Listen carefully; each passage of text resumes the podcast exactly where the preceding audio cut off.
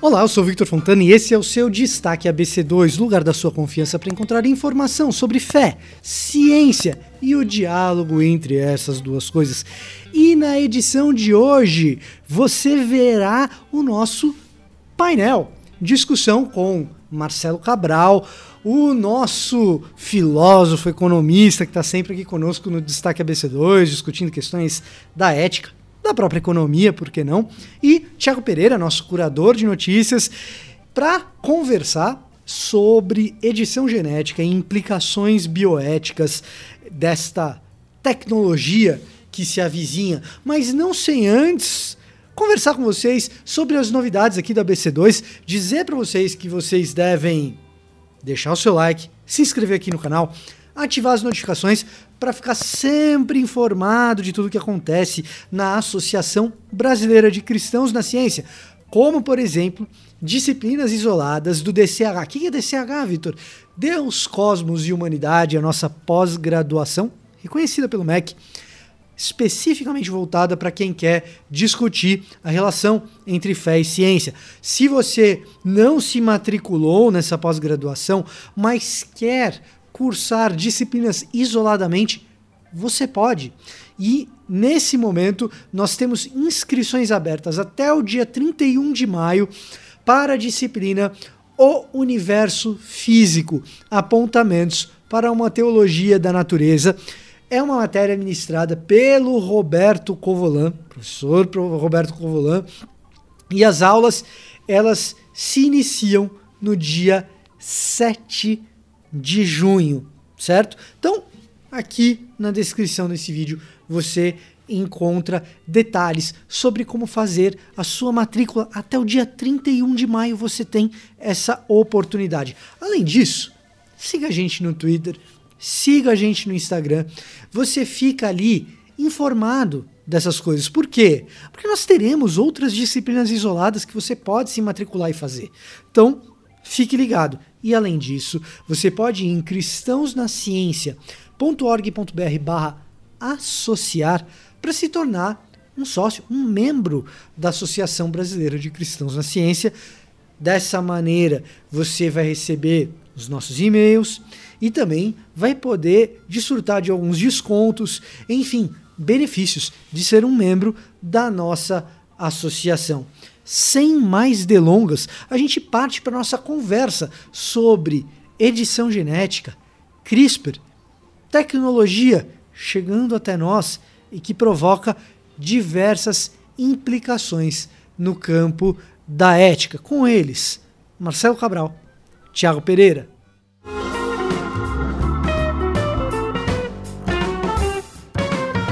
Muito bem, então para a gente conversar sobre genética, todas as novidades na tecnologia nessa área, edição genética, seleção, implicações filosóficas, econômicas disso daí, como que isso dialoga com a nossa fé. A gente está aqui com o Tiago Pereira, Marcelo Cabral, mais um painel aqui da BC2 para conversar um pouco sobre essas coisas que assustam um pouco a gente. Acho que duas coisas assustam bastante o ser humano hoje. O medo dos robôs tomarem a, a, a Terra, né? o medo da inteligência artificial e da automação, e os limites aí da, da genética, da engenharia genética, o que, que a gente está assistindo a partir de agora. Eu acho que esse assunto ficou um pouco mais quente, inclusive com a vacinação contra a Covid-19, já que a gente está usando RNA mensageiro para vacinar pessoas.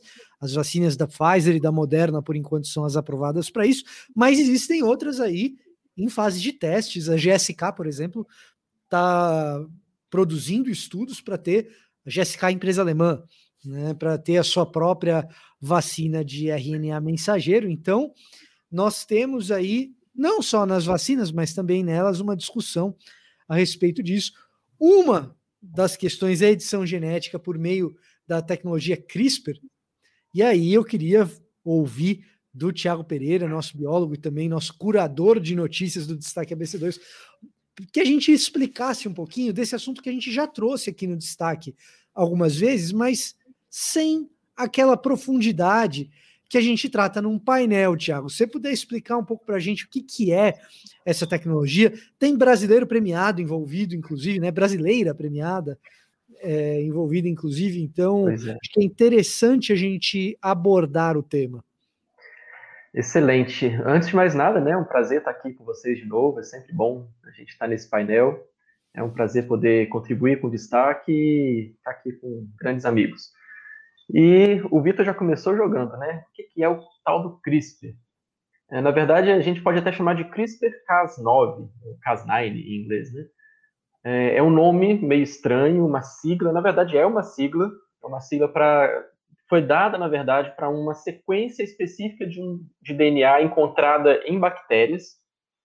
É, e a partir do que se encontrou nas bactérias, é um processo normal, um processo natural que as bactérias fazem, que pertencem à, à, à defesa de, das bactérias contra, contra vírus, por exemplo. Né? Como que as bactérias reagem e como que isso atua em nível de DNA, em nível molecular.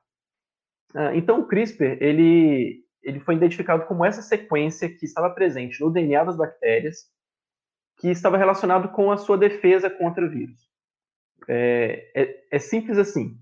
A questão é que como que a gente pode, a partir disso, compreender como que o nosso DNA é, pode se defender, ou como que o nosso sistema imunológico pode reagir, como que essas coisas podem acontecer em todos os seres vivos, né? Lembrando que o DNA ele é uma molécula única para todos os para todos os seres vivos, quer dizer, desde bactérias até nós, todos todos temos a mesma base de DNA, né? O mesmo DNA. É, então, muitas das pesquisas que são realizadas com bactérias são é, podem ser aplicadas em humanos para terapias e para várias questões. Então, isso despertou muita curiosidade. Isso é muito recente. É dos anos 2000 para cá que essa esse CRISPR foi descoberto, né? E uh, até 2013 as coisas ainda eram muito incertas. Assim, havia muitas perguntas sobre como que a gente pode utilizar esse esse fenômeno ou esse esse processo biológico que as bactérias utilizam de incorporar um DNA viral e a partir disso, né, modificar o DNA da bactéria. Então, como que a gente pode usar isso a nosso favor, em nosso benefício?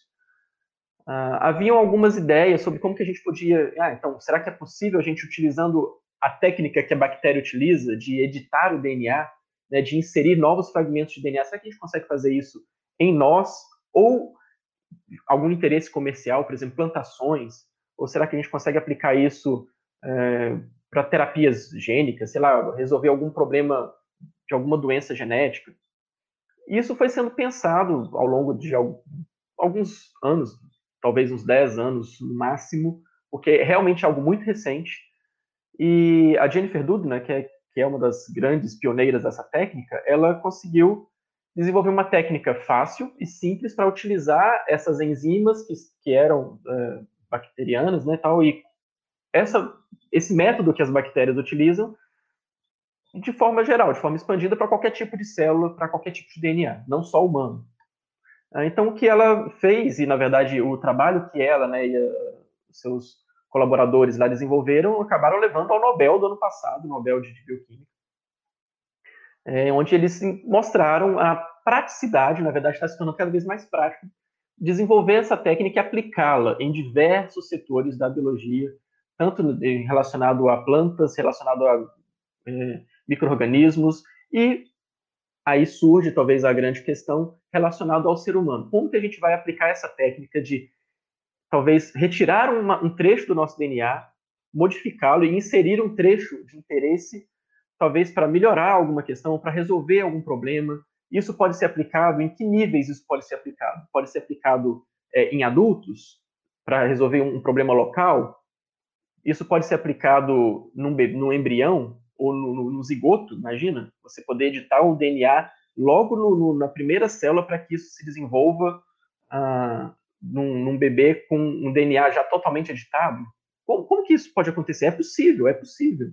É, mas é, ainda há muitas questões sendo colocadas, ainda há muitas dúvidas sobre o processo, como que esse processo pode se desenrolar, ou seja, questões que, exigem, questões para serem respondidas a longo prazo, mas que já exigem de nós é, essa atenção prévia e, e, e, nos debruçarmos sobre isso para entender que, que a gente pode fazer? É, então, basicamente, o CRISPR é essa técnica de edição de DNA que está aí na crista da onda, que é possível de ser realizado e que a gente precisa, talvez, não fugir, mas pensar em como utilizar da melhor forma para benefício da humanidade. Ah, quando, quando a gente fala em edição genética, Tiago, eu acho que a imaginação das pessoas pode ir na estratosfera. Sim. Né? Eu acho que tem gente imaginando as coisas mais variadas.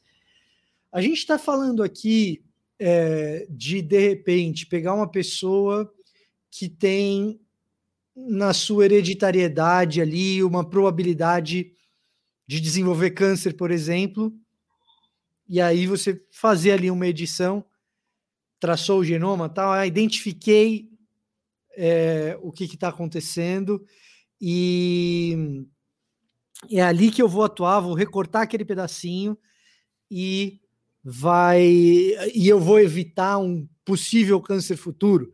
Então é mais ou menos nessas linhas que geralmente se pensa a esse respeito. É, eu acho que as, as, os dilemas né, surgem nesse, nesse sentido.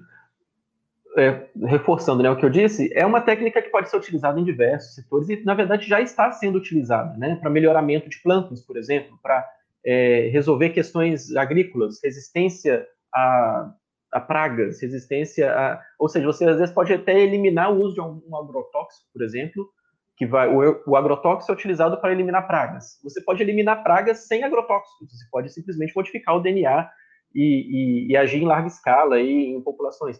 Existem teorias até que dizem que a gente pode dizimar aí mosquitos da dengue, por exemplo, e da malária, porque a gente pode inserir DNA, trechos de DNA que vão em escala, em poucas gerações, como é um animal que, que tem gerações muito rápidas, em poucas uhum. gerações você substitui a capacidade, por exemplo, de um mosquito carregar, ser vetor de um, um vírus perigoso. Ou seja, há aplicações simples, aplicações possíveis que já podem ser utilizadas ou ser aprimoradas no momento. Para uso humano, realmente a gente pode utilizar para já e, e, nessa análise de genoma e tudo isso é, é, são desdobramentos do projeto genoma, né? O nosso o conhecimento do nosso genoma permitiu que a gente tivesse esse não vou dizer um domínio, mas um conhecimento tão profundo sobre é, como que cada ser humano pode ter propensões a desenvolver câncer, como você disse, né? Existem pessoas que às vezes é, a Angelina Jolie, por exemplo, é um exemplo de uma pessoa que teve lá no seu, na sua análise de, de genoma a propensão a ter câncer de mama, ela retirou as mamas, ou uma mama, não sei, antes de ter o câncer, né, por, por uma prevenção. É, ou seja, esse tipo de coisa vai ser cada vez mais comum, porque nós conhecemos, é, é possível conhecer o DNA de bebês né, em desenvolvimento. Uhum. É, então, há, um, há duas questões. Talvez elas podem se dividir em alterar o DNA de um embrião, porque o embrião ainda são poucas células, então você consegue, a partir de, dessas poucas células, ou mesmo de uma célula sendo um zigoto, você altera ali e aí o, o, a pessoa que se desenvolve ela vai ter um DNA totalmente diferente. Totalmente diferente é, é, exagero, tá, gente? É totalmente diferente no sentido de que você pode editar um trecho muito específico para evitar aquele tipo de câncer que pode estar relacionado àquele gene. Essa é a ideia. Uh, e você também pode pensar em, em, em doenças que vão é, afetar a pessoa já num, num, estágio mais posterior da vida e que você não precisa alterar no bebê, como você vai fazer isso? Enfim, há, há uma dificuldade aí de entender quando que a gente pode alterar o DNA ou fazer essa edição, lembrando que a gente não vai alterar todos os cromossomos, a gente não vai não, não se está pensando nisso, em alterar cromossomos, alterar vários genes. Geralmente a alteração é em um gene que está relacionado a um, um problema congênito ou alguma propensão a uma doença mais séria. Ah, mas isso também não é simples assim, né? Ou seja, isso realmente precisa de uma análise é, mais profunda sobre questões bioéticas, como a gente está falando aqui hoje, né? É, mas é, a ideia é justamente essa, a alteração de pequenos trechos de DNA, não trechos longos, porque a gente desconfigura. Se você desconfigura o DNA demais, você perde. O, o, a verdade, provavelmente o embrião nem vai para frente. Então, são alterações de pequenos trechos, ou mesmo de um pequeníssimo trecho para evitar algo no futuro. Seria algo assim. É como se a pessoa fosse lá com duas tesourinhas e cortasse um pequeno trechinho e é, inserisse ali uma.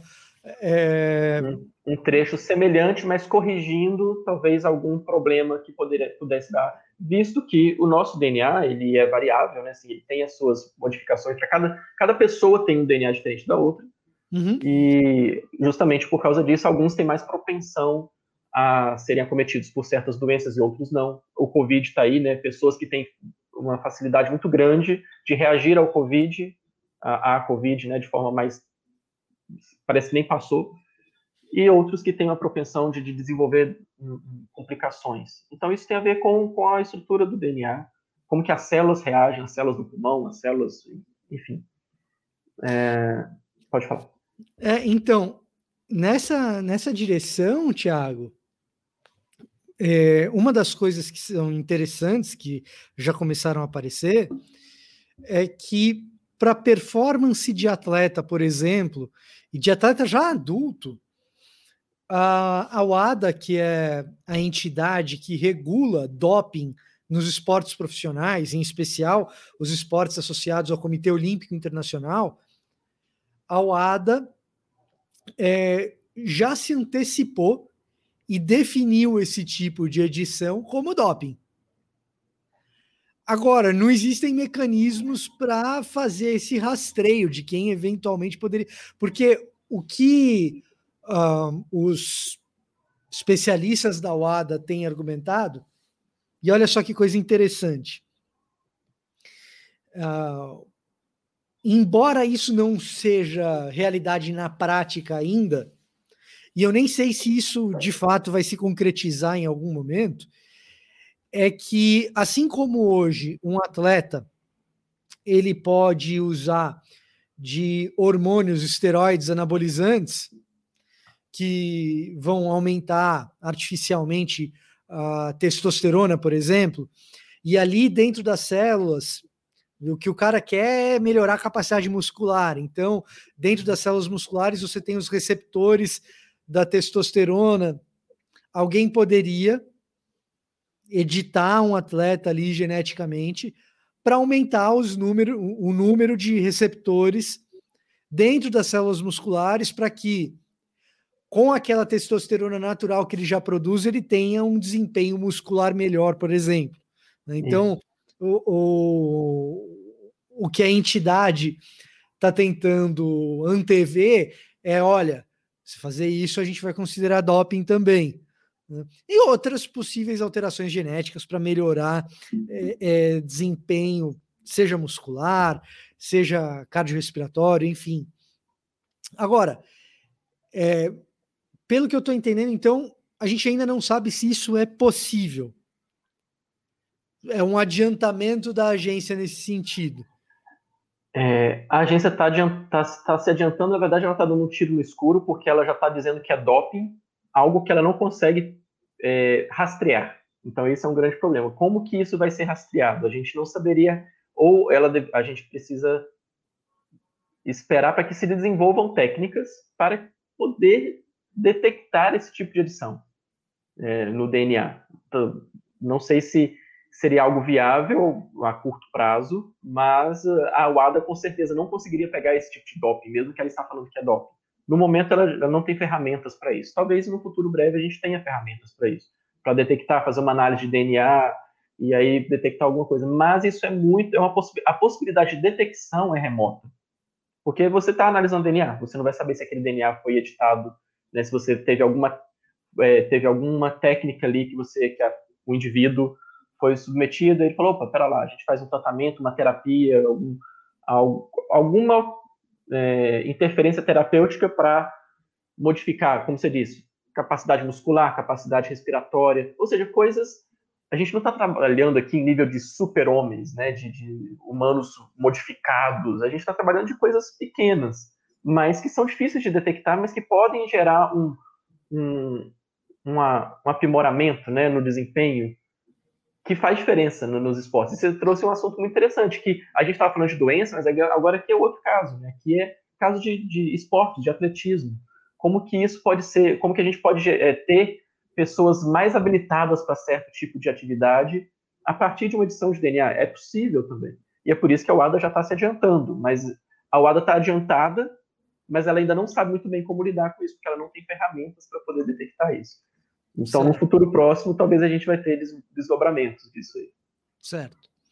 Bom, tentando antever o futuro, Marcelo, eu vou te usar agora.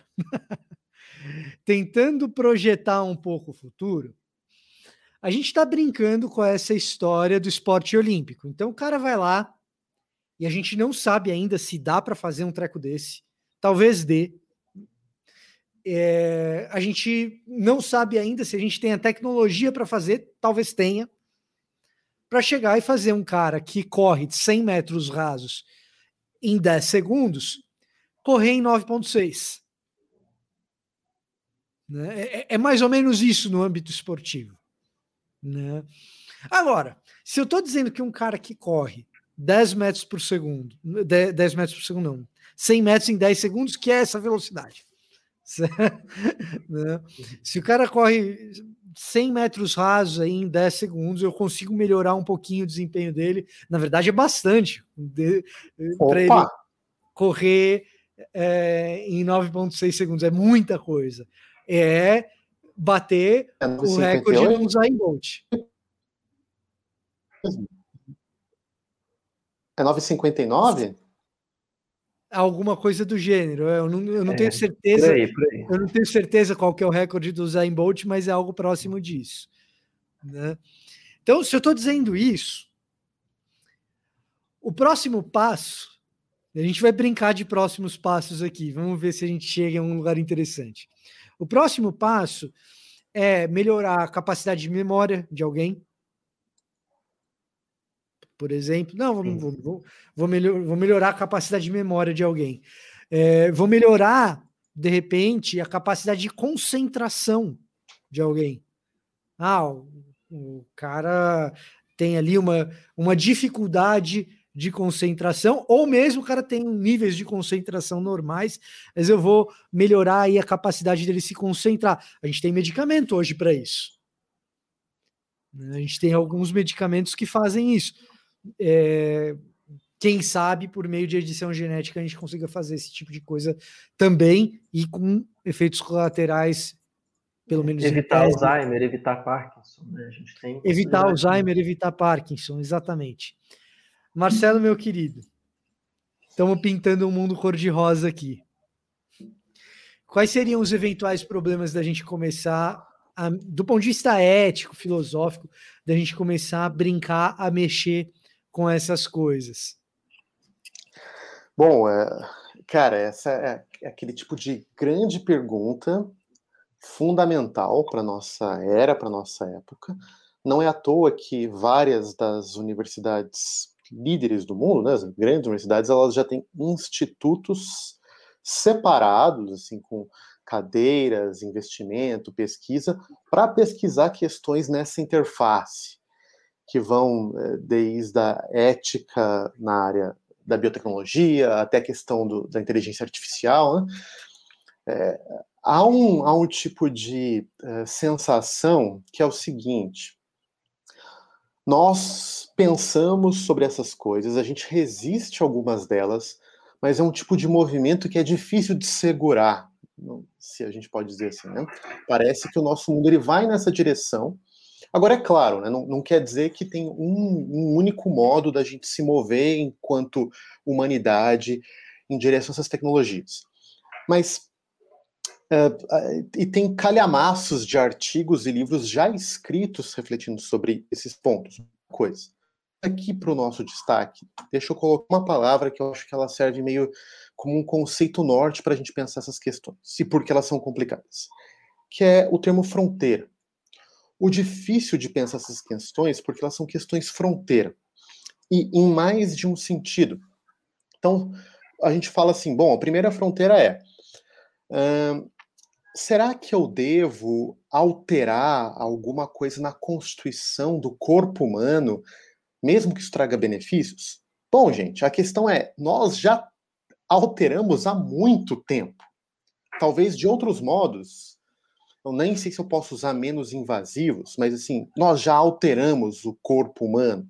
remédios alteram o corpo humano, próteses alteram o corpo humano, tecnologias expandem capacidades do corpo humano, e por aí vai. Isso já acontece, e, e na verdade isso é parte do que é o Homo sapiens. Essa possibilidade de estender o corpo, estender inclusive a nossa mente, através de outras pessoas e de objetos, e usar tecnologias para melhorar a condição humana, melhorar a saúde humana, melhorar a performance humana. Isso já é parte da nossa história há muito tempo. Uh,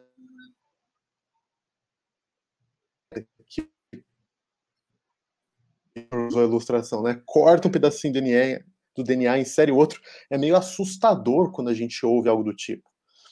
Uh, mas, então, primeiro é o seguinte: a fronteira entre essas novas tecnologias e modos já usuais da gente alterar o corpo humano ou melhorar a performance humana não são tão claras assim.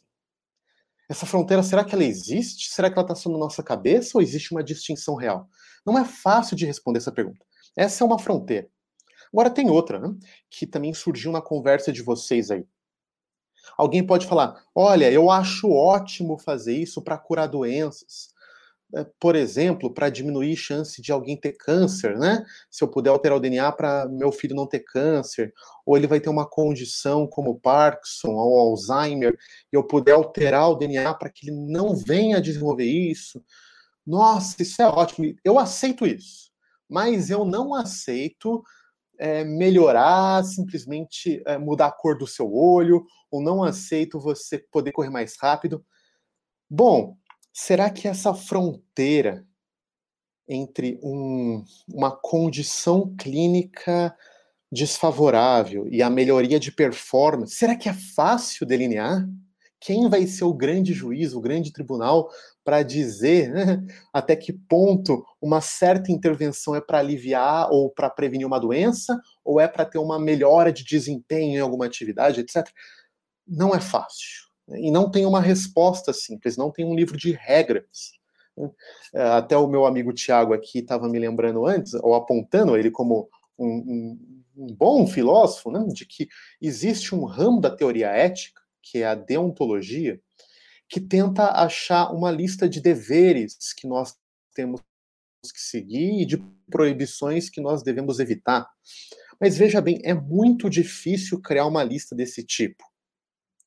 Eu, é claro que certos, certas organizações internacionais, certos grupos de pesquisa já têm pensado e tentado, sim, criar certos uh, uh, parâmetros para pensar até que ponto essas intervenções devem ir ou não. E só tem um último ponto de fronteira uh, para colocar na mesa. Né? Obviamente não tenho respostas claras, mas eu tenho essas problematizações que ajudam a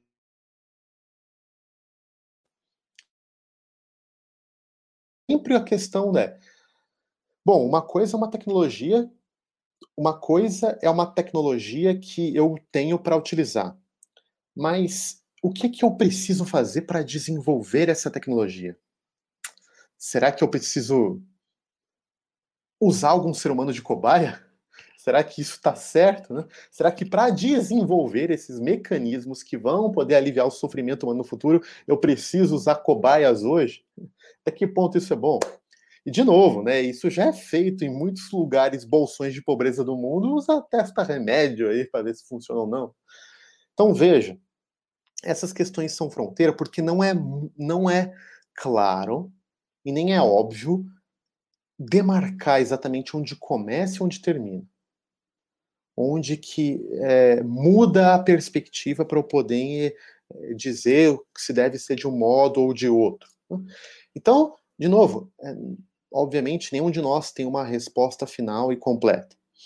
É sempre sadio a gente pensar em alguns termos como o seguinte: né?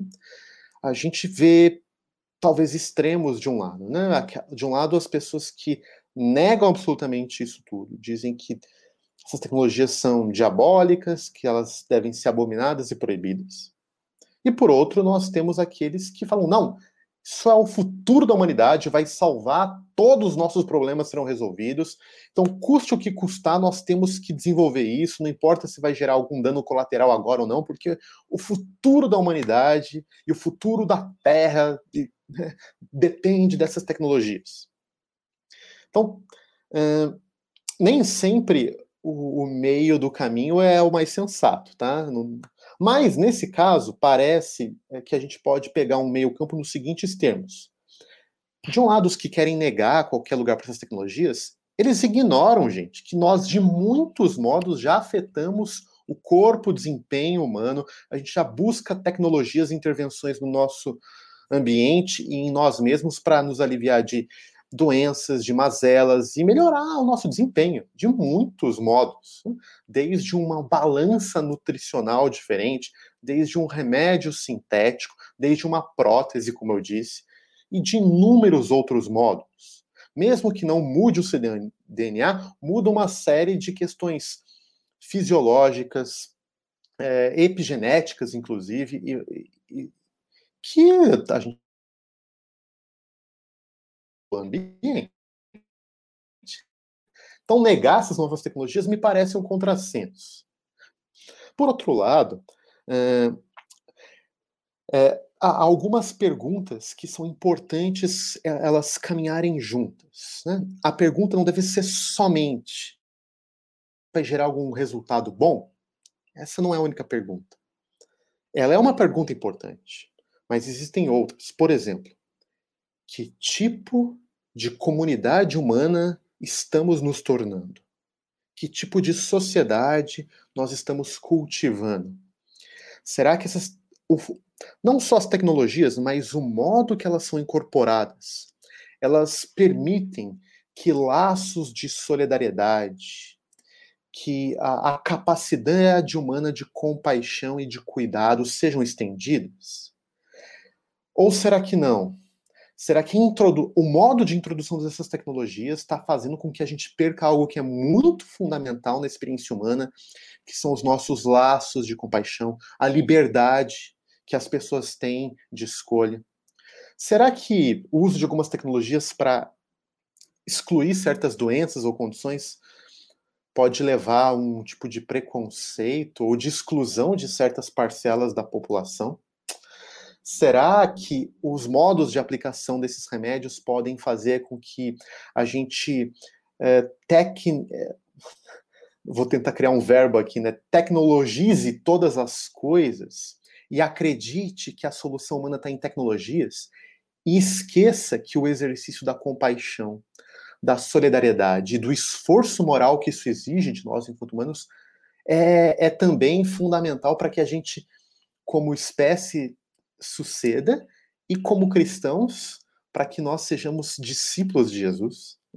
Então eu diria o seguinte, que é, um bom uma boa um bom exercício nesse momento é inserir essas outras perguntas e permitir que essas outras perguntas também guiem como nós responderemos essas novas tecnologias e um tipo de visão sábia em como elas devem ser incorporadas para que não só gerem bons resultados, mas para que nós, enquanto comunidade humana, para que a gente possa né, melhorar, né? ou pelo menos não piorar, dependendo do, do seu lugar aí no espectro de otimismo e pessimismo diante das nossas possibilidades. Então, vou fazer um pouco do exercício que você está propondo, Marcelo. Olha só, é, a gente sabe que uma parte, pelo menos, do desenvolvimento científico não só nessa área, mas em diversas outras ligadas ao ramo da saúde, elas são feitas é, a despeito do prejuízo de populações mais pobres, como você mesmo mencionou. Especialmente em ambientes onde você tem muita tecnologia e poder totalitário que pode subjugar pessoas a. Enfim, serem até mesmo experimentadas, como a gente teve ao longo da humanidade relatos disso.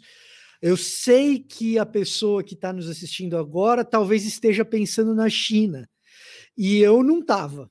Eu estava pensando nos Estados Unidos quando, no século XX, negros foram usados como pretos, a população preta foi usada como cobaia, inclusive para vacina. Né? Então, é, não precisa ir tão longe, tá? Não precisa ir tão longe do ponto de vista geográfico. Agora, a gente tem um histórico desse tipo e a gente sabe que talvez isso esteja acontecendo em alguns lugares ao redor do mundo. A gente escuta histórias a respeito da China, às vezes nesse sentido. Então, de um lado, nós temos isso. De outro lado, a gente está falando de um tipo de tecnologia, e agora eu vou querer usar o teu lado mais economista do que filósofo, Marcelo. A gente está falando de um tipo de tecnologia que cria é, é, instantaneamente um negócio chamado vantagem competitiva. Instantaneamente você cria uma vantagem competitiva ali, que está disponível para quem puder pagar. Uma das, é, uma das grandes questões que se deu em torno da, do desenvolvimento de novas vacinas para a Covid-19 nesse ano que passou é que, cara, é mais caro desenvolver uma vacina de RNA mensageiro do que é desenvolver uma vacina do modelo mais tradicional, como é, por exemplo, a vacina do Butantan junto com a Sinovac, a Coronavac, com o vírus amenizado, enfraquecido, como queira. Então você tem aí custos de desenvolvimento de vacina que variam, e esse tipo de solução de edição genética é, é, obviamente implica um custo inicial de pesquisa, e geralmente essas coisas estão disponíveis para um grupo restrito de pessoas quando se torna evidentemente bem sucedido e seguro. Tem sido assim ao longo da história da indústria farmacêutica e da liberação de patentes, etc. Minha pergunta é: se acabou de falar que talvez o grande guia para a gente pensar nessas novas tecnologias não são a introdução delas ou não, mas o modo como elas são introduzidas. O nosso histórico é muito ruim.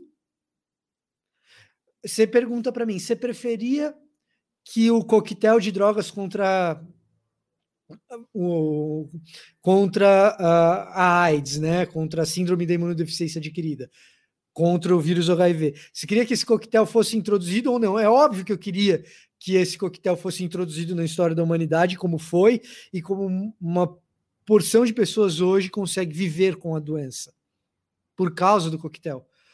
Agora, o histórico dessa introdução precisou passar por uma forte luta política, por exemplo, por quebra de patentes, para que isso pudesse ser acessibilizado a uma grande parcela da, da sociedade.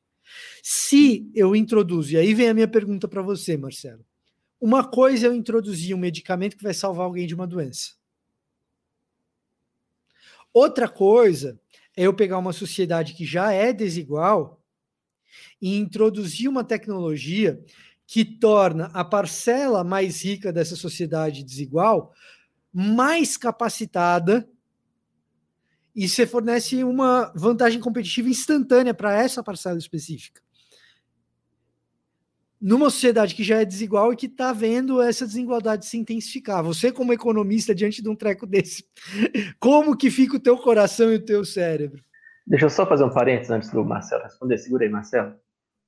É, inclusive, isso aí que o Vitor falou, né, é o que está acontecendo, por exemplo, com os passes de, de, de liberação para quem está vacinado. Né? Na, a Europa está discutindo isso, os conselhos de ética da Europa estão discutindo sobre a, a, liberação de pessoas que estão vacinadas. Acho que os Estados Unidos também estão discutindo isso. O acesso que as pessoas vacinadas têm a certos serviços, certos locais, enquanto outras não têm acesso. Como que a gente regula isso? Né? Acho que tem a ver com exatamente esse ponto aí. Né? E até porque, Thiago, uma coisa é você internamente num país que está disponibilizando vacina para todo mundo, como é o caso dos Estados Unidos agora, que você não se vacina se você for um anti-vax, um estabelecimento privado chegar e falar assim: não, olha, aqui só compra quem é vacinado porque eu quero proteger os meus funcionários e os meus clientes que se vacinaram.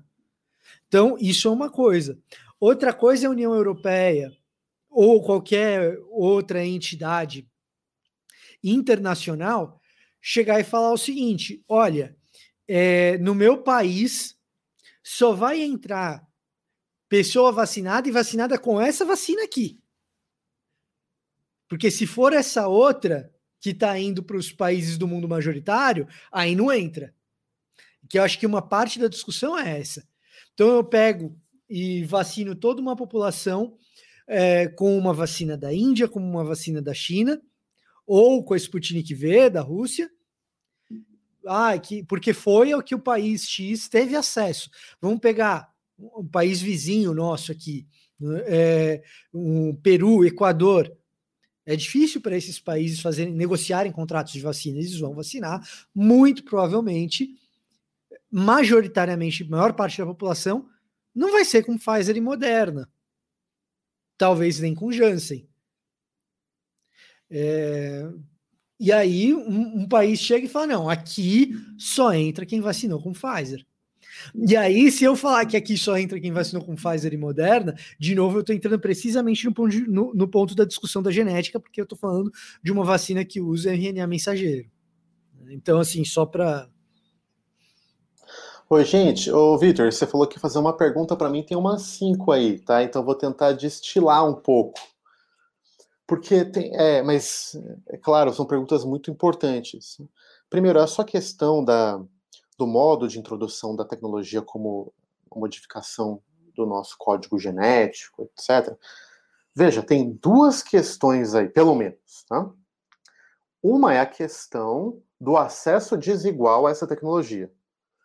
No simples português, rico tem acesso, pobre não tem.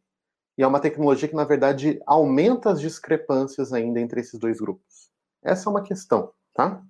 Uma outra questão é, é sobre o modo que essa tecnologia é introduzida, a despeito de ricos e pobres, um tipo de é, influência cultural que essas tecnologias podem ter em como a gente se enxerga e vive enquanto sociedade.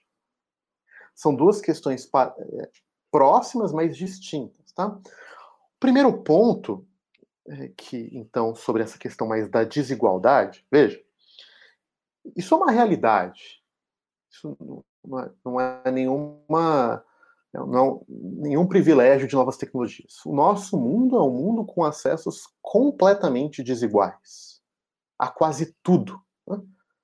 inclusive a água, inclusive a ar puro, inclusive a, a bens básicos para sobrevivência. A gente habita num planeta em que talvez aí um bilhão de pessoas passem fome. Isso é, não tem um número atualizado, mas assim, é provável que hoje a gente vá dormir e tenham muitos pais preocupados porque ele vai pôr o seu filho para dormir e o filho está com fome. Então, isso é uma realidade. Eu entendo o seu ponto de que como isso é, é um problema particular porque essas tecnologias elas têm a potencialidade de aumentar essas discrepâncias.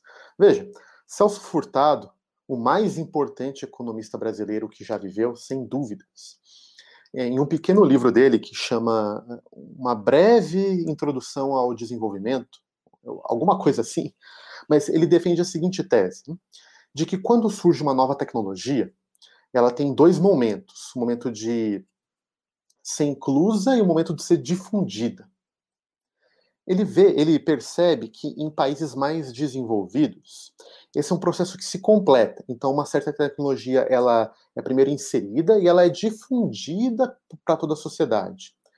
É claro que normalmente os primeiros a terem acesso são os mais ricos, mas ela acaba sendo é, levada a todos. Nos países subdesenvolvidos, isso não é completado. Então, você tem a inserção de uma tecnologia, você começa a difundir, você não completa o processo de difusão, já chega uma nova tecnologia que começa esse processo. Para dar um exemplo, né?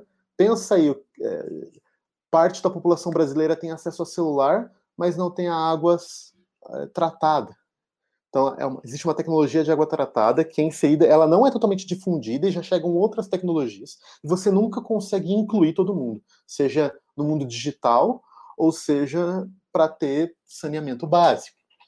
E isso é, vai, a gente vai ver com certeza com essas tecnologias. Isso mostra um problema que eu digo é de um certo modo insolúvel, de um certo modo vai, vão precisar haver lutas, como você bem lembrou é, do coquetel para tratar da AIDS, né, das lutas enormes para quebra de patentes, vai ter que existir algo do tipo.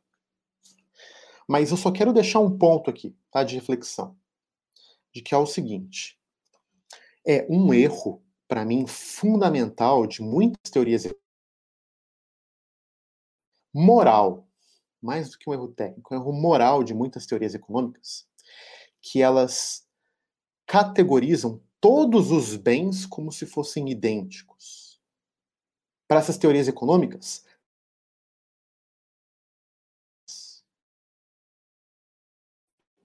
são a mesma categoria, porque não existe distinção. Marcelo, vou, Marcelo, cortou, eu vou pedir para você repetir. Quais são as mesmas categorias?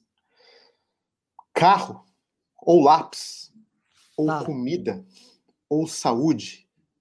Esses economistas ou essas teorias enxergam esses bens como se fossem todos do mesmo tipo, todos facilmente convertidos na moeda e por isso alvo de um cálculo utilitário. Mas o que a ah, certos bens que não estão nessa categoria, bens que deveriam minimamente ser de acesso universal, ainda mais num mundo que já tem recursos suficientes para isso, pelo menos comida e saúde, de que a renda da pessoa, ou a família que ela nasceu, ou a casta que ela nasceu, o estrato social, não condicionasse o acesso que ela tem à comida e saúde. E que a gente tivesse essa consciência e tentasse se organizar enquanto sociedade, para que as pessoas tenham acesso aos bens para alimentar a elas e as suas famílias, e a, as tecnologias que permitem uma vida saudável dentro das possibilidades. Quando a gente fala disso, Marcelo, eu acho que a gente tem um trabalho importante para fazer, e aí eu acho que entra um pouco do nosso lado teológico mesmo, que é o seguinte: tem um bem desses que você não deveria categorizar junto com os outros como se fosse um bem qualquer, que muda a jogada em todos os sentidos, que é o conhecimento. Então, se a gente coloca conhecimento na jogada, e, claro, quando você está falando em alimento e saúde, é pré-requisito para a gente poder falar em conhecimento, porque uh, uma pessoa subnutrida e sob risco de morte, seja isso via segurança, seja isso via é, ameaça de doenças, não vai permitir que a pessoa desenvolva conhecimento de fato. Então, evidentemente, saneamento básico, é, um sistema de saúde mínimo, alimentação, vai ser uh, vital e fundamental. Agora, é, até mesmo a maneira como a pessoa se alimenta, ela vai depender um pouco de conhecimento para fazer isso de uma melhor maneira. Me parece, é, é e aí ó, a pergunta é para vocês dois, mas me parece que em algum momento da história a igreja protestante entendeu isso. Em algum momento da história, o protestantismo entendeu que conhecimento era um elemento constitutivo de qualquer sociedade que quisesse. Talvez a, a formulação não tenha sido essa em momentos passados, mas é, algo muito próximo disso, que qualquer sociedade que quisesse introduzir tecnologia uh, da maneira correta, levando em consideração o próximo, é, e como você descreveu, Marcelo, é, como funcionalidade de serviço, qualquer uh, sociedade que quisesse fazer isso teria que passar por uma certa universalização de acesso a conhecimento. A, a igreja protestante, em algum momento, entendeu isso. Parece para mim, eu não sei se é a opinião de vocês, que a gente esqueceu que acessibilizar conhecimento se tornou algo periférico para a igreja, quando não inimigo da religião, em algum sentido. Eu não sei se vocês têm essa mesma percepção, mas parece para mim que é uh, vital e fundamental que a gente se perceba, quando a gente está falando em diálogo entre ciência e fé, como uh, um ator importante na disponibilização de conhecimento para atenuar essas desigualdades na medida em que as tecnologias aparecem. É, você colocou um ponto impressionante, muito interessante, porque realmente, e, e, a gente vê como que o assunto veio lá do, da edição genética para isso, né? E, e que evidencia exatamente o que você está colocando aí como uma crise, talvez a gente pode chamar de crise epistemológica, né? A gente já falou isso outras vezes, e tem muitos textos, acho que de um ano para cá, assim, com a pandemia e com todas as questões que nós estamos vivendo, tem muita coisa sendo produzida nessa área aí de crise epistemológica, como que a gente lida com conhecimento e como que é, muitas questões, e eu acho que você apontou muito bem, que a igreja, em algum momento, ela entendeu isso, mas ela tem deixado se perder aí nesse, nessa questão, talvez na busca por relevância, por poder ou algum, não vou tentar fazer diagnóstico aqui. Mas, sim, isso mostra uma crise epistemológica, uma crise educacional na sociedade como um todo e na igreja como um recorte, né? E aí, se a gente parar para pensar, não só as nossas escolas e a, a nossa forma, o nosso modelo educacional, o nosso sistema educacional, pensando em Brasil, está péssimo. Uh, a educação teológica, aí pensando, né, se são problemas teológicos, eles também precisam ser, lidados, ser lidados de alguma forma. Onde que a gente lida questões teológicas de forma mais ampla? Nas escolas bíblicas, nas igrejas. É, e se você parar a pensar, o ensino teológico também está péssimo. É, que, como que a gente pode é, parar para pensar em como a gente pode resgatar uma boa teologia, uma, uma teologia que nos permita trazer respostas melhores né, para essas questões que a gente está vivendo? Como que a gente pode desenvolver é, dentro da desenvolver não? Como que a gente pode buscar dentro da teologia uma resposta para essas questões sobre edição genética, sobre essa questão de, de distribuição de tecnologia. Uh, então, eu concordo com você, a gente está, de fato, dentro de uma crise que a gente precisa parar, refletir e tentar trazer respostas aí. O debate entre ciência e fé ele é fundamental para isso. A gente está fazendo isso na DC2 diariamente, eh, desde que a BC2 existe, né, tentando resgatar essa necessidade de conhecer melhor para que a gente não tenha, inclusive, que a gente não tenha medo de tecnologias, que a gente não tenha medo. A gente falou sobre isso um dia desse, é, eu e Marcelo com a turma do, do Basics, lá do, do, curso que a gente teve.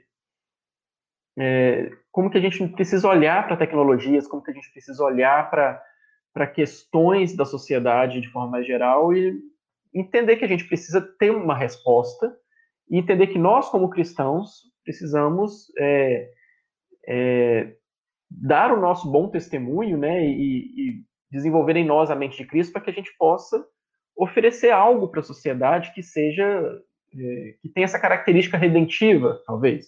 Né? Se as nossas tecnologias, quais são as tecnologias que nós vamos buscar? São tecnologias redentivas, a gente pode colocar isso. Quais são o, as estruturas que nós vamos apoiar? Quais são os, os desenvolvimentos que nós vamos apoiar e, e votar a favor, né? Questões que possam trazer benefício para a sociedade como um todo, mas não só pensando no benefício, mas pensando na glória a Deus que nós devemos dar através do nosso trabalho. Então, que toda tecnologia que nós façamos glorifique a Deus. Que tudo que nós busquemos não seja um fim em si mesmo, no sentido de, ah, o benefício não pode ser um fim em si mesmo. Ele deve glorificar a Deus através disso. Então é isso que nós devemos buscar, influenciar bem a sociedade nesse sentido. É um desafio grande, mas a gente não pode é, se ausentar da sociedade para deixar que as coisas aconteçam é, e se percam como estão se perdendo. Eu não sei se o Marcelo vai falar alguma coisa aí, porque eu acho que ele está travando bastante, né? Mas se quiser complementar. Não, é, um, só um ponto, gente. Né? muito brevemente, o Vitor falou né, de que a igreja parecia que historicamente ela tinha um entendimento de como esse bem do conhecimento era fundamental, como ela estava envolvida em, em distribuir esse bem, educar as pessoas. Mas quando a gente olha hoje, parece que existem algumas, alguns problemas aí. Né? Eu diria só um ponto. A gente precisa lembrar, como lá na primeira carta de João, ele diz de que o amor lança fora todo medo. Parece que há uma oposição entre amor e medo. Me parece que pelo menos parte da igreja no último século permitiu que o medo coordenasse muito do modo em que ela existe. O medo do mundo, o medo do outro, o medo da universidade, o medo da ciência, o medo da filosofia. E esse medo fez com que ela se afastasse e, né, na verdade, criasse bolhas para impedir que as pessoas tivessem acesso a esses bens e até tornando esses bens inimigos. E me parece que isso não é um caminho bíblico. Né? Quando o medo se torna um tipo de motor que move a missão da igreja, essa missão vai ser problemática, uhum. profundamente falha. Mas o amor, e o amor inclusive pelo conhecimento como um bem humano, deve motivar a igreja para permitir contribuir com a democratização do conhecimento só apontando, né, que até mesmo o profeta Jeremias, ele olha para o escatom, para a consumação do tempo, para a inauguração plena do reino de Deus, como momento de conhecimento. Um momento em que o conhecimento de Deus vai encher todas as coisas, talvez como as águas enchem o mar, essa visão de que vai ser um momento em que o conhecimento vai ser algo que as pessoas finalmente vão ter. E se de algum modo a nossa missão é antecipar é, essas bênçãos plenas, né, torná-las acessíveis hoje, nem que seja um gostinho delas, parece que a gente deve contribuir com o conhecimento, não atrapalhar. Perfeito. Marcelo, se você tiver certo, é, e se a gente aqui tiver certo, eu acho que a gente tem uma boa notícia para a ABC2 e para o próprio destaque ABC2, porque tudo indica, a gente vai ter uma presença ilustre no Destaque ABC2. Eu queria fazer a propaganda para você já ficar ligado. Né? É, a gente vai se aproximando dos nossos momentos finais aqui, que eu sempre digo: toda quinta-feira você curte conversas como essas, sempre com alguém da academia, para falar sobre o diálogo entre ciência e fé, gente da física, da matemática, da filosofia. E a gente vai trazer alguém aqui da filosofia e da Bíblia. Então, Estou em conversas e já está confirmado, só falta marcar o dia.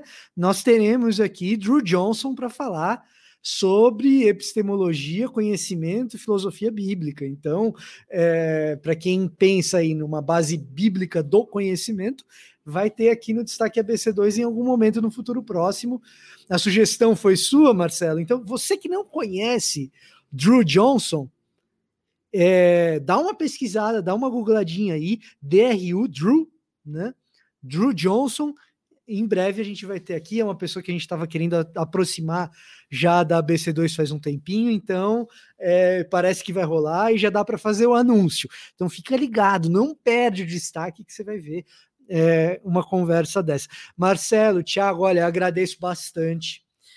Tiago, uma outra coisa que eu vou adiantar para você tem um cara que foi de igreja sua que fala sobre genética, que também eu vou convidar aqui para estar tá com a gente no Destaque ABC2. Aí, aí a gente vai ter um programa de um outro programa de genética aqui. Logo, Legal.